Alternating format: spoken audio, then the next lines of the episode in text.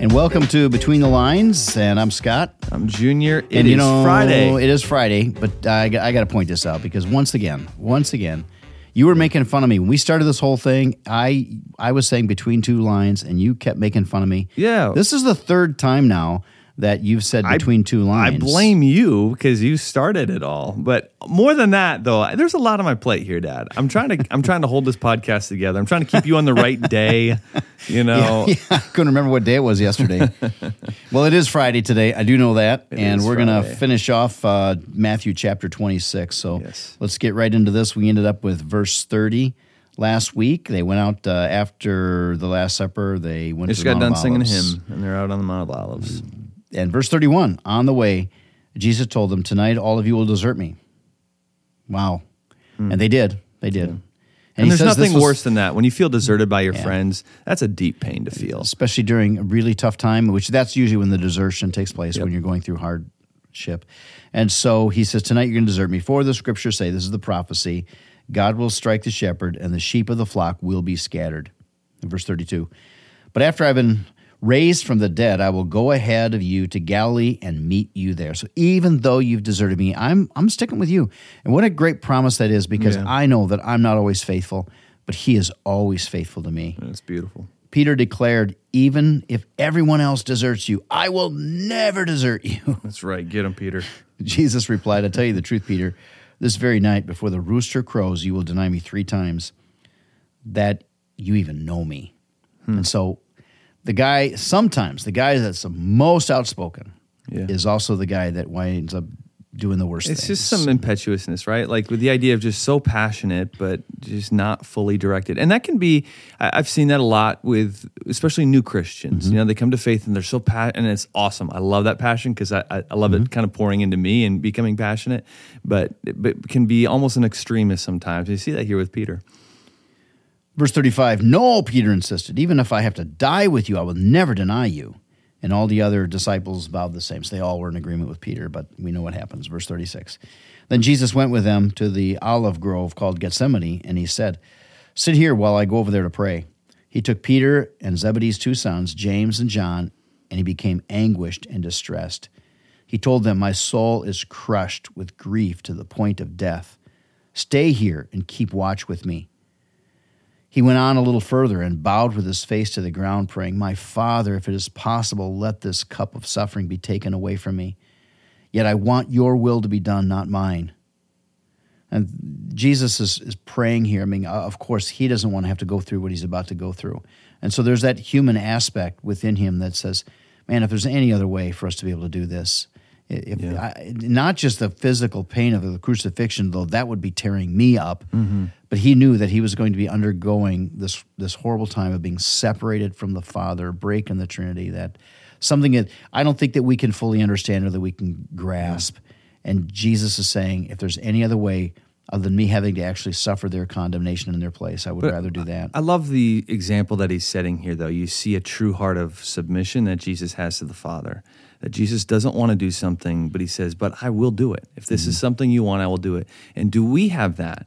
I mean, we're not talking about going to the cross. Sometimes it's just submission to a boss, or it's submission to a spouse, or submission to some sort of leader. And we struggle so much, but yet we see it here with Jesus. He is, he is submitting. And he is setting the example, and we follow Jesus into that submission. Mm-hmm. He is the greatest example of submission. Verse 40 Then he returned to the disciples and found them asleep. He said to Peter, Couldn't you watch with me even one hour? Keep watch and pray so that you will not give in to temptation. For the spirit is willing, but the body is weak. I, I think we can identify with that, right? Then Jesus left them a second time and prayed, My Father, if this cup cannot be taken away unless I drink it, your will be done. When he returned to them again, he found them sleeping, for they couldn't keep their eyes open. So he went to pray a third time, saying the same things again. Then he came to the disciples and said, Go ahead and sleep. Have your rest. Now, there, actually, it seems like he's, he's contradicting himself. He says, "Go ahead, have your sleep." But look, the time has come. No, I, I there's space in here. There's uh, there's space time wise, even though you don't see it in the text, because the writer is simply writing what happened, and then the next thing that Jesus says, which after who knows how long of a pause there was in between, then he says, "But look, the time has come. The Son of Man is betrayed into the hand of sin, hands of sinners. Up, let's be going. Look, my betrayer is here. So they look up and they see that Judas is coming along with this group Which of Which would have been uh, shocking. temple soldiers. It would have been to those disciples, yes. And even as Jesus said this, Judas, one of the 12 disciples, arrived with a crowd of men armed with swords and clubs. They had been sent by the leading priests and elders of the people. The traitor, Judas, had given them a prearranged signal.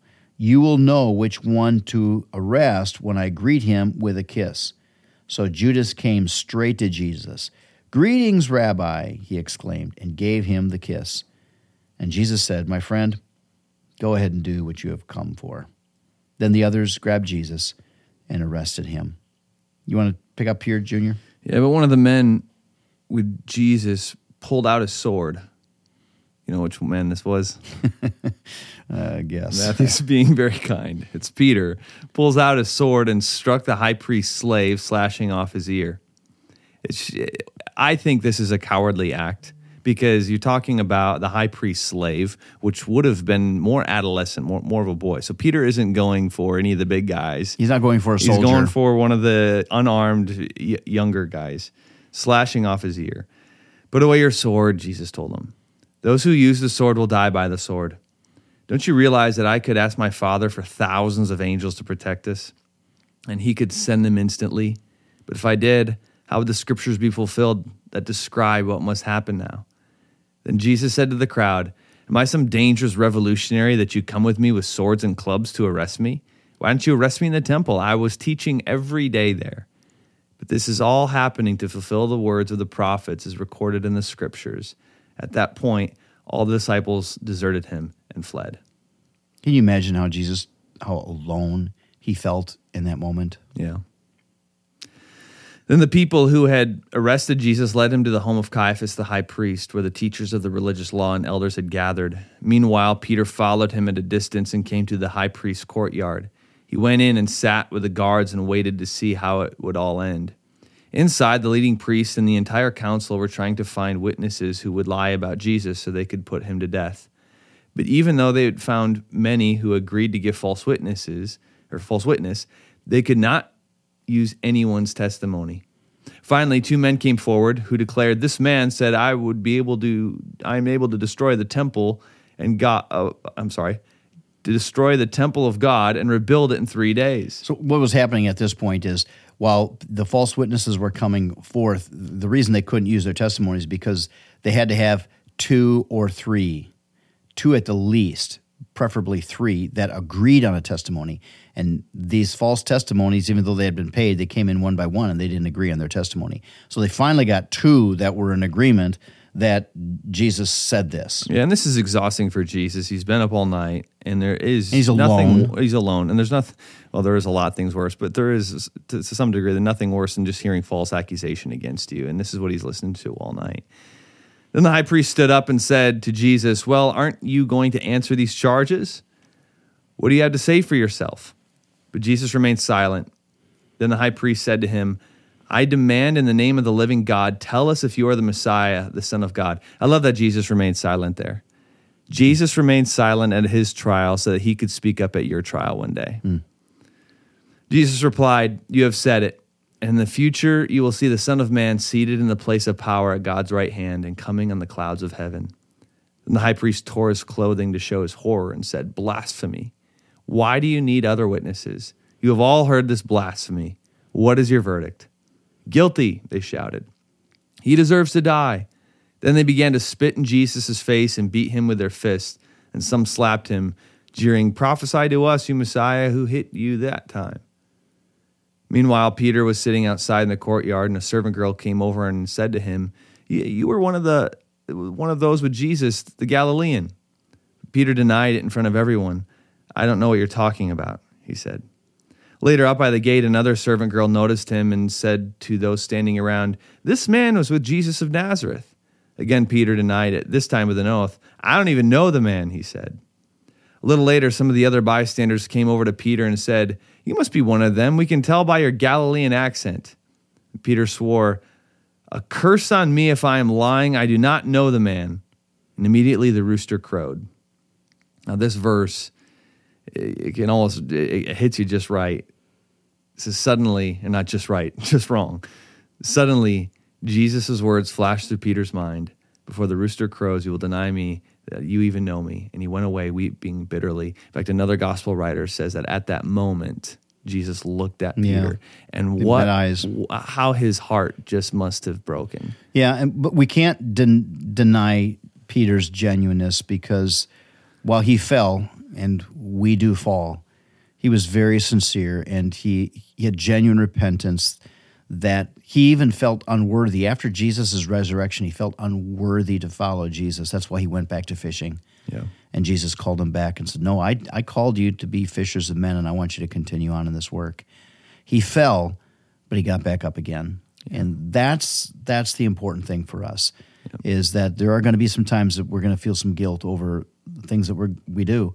Mm-hmm. But he is eager to forgive. He's eager to welcome us back. But we do need to have the courage and the sincerity to repent and turn around. Yeah. We'll get into Proverbs, Proverbs 27. Yeah, Proverbs I think you had a verse planned because you were in the wrong I was in chapter the wrong yesterday. chapter yesterday. Proverbs 27 4. It says, Anger is cruel and wrath is like a flood. And some of us know that. Some of us have grown up maybe in homes or with parents who really struggled with anger and just the, the issues that that caused within the house. But it says, But jealousy is even more dangerous.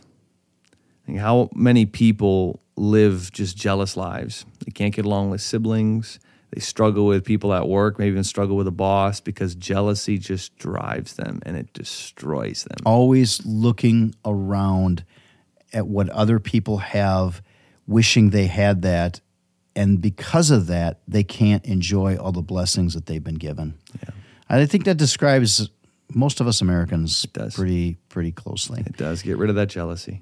All right, this has been great. It's been uh, good to be with you this week. been Uh, great. I don't Tomorrow know. was It's been okay. Saturday. It's been all right. Well, it's been a little tough in that. I'm just joking. And we were talking about the betrayal of Jesus and the trial and, and all yeah. of this. But uh, it is God's word and it does speak to us. Right. Uh, this has been a good week. And tomorrow's Saturday and the next day is Sunday. Please continue reading. Get uh, stay use use the app that shows what your daily reading should be. Keep up with your reading, and we'll look forward to seeing you again on Monday.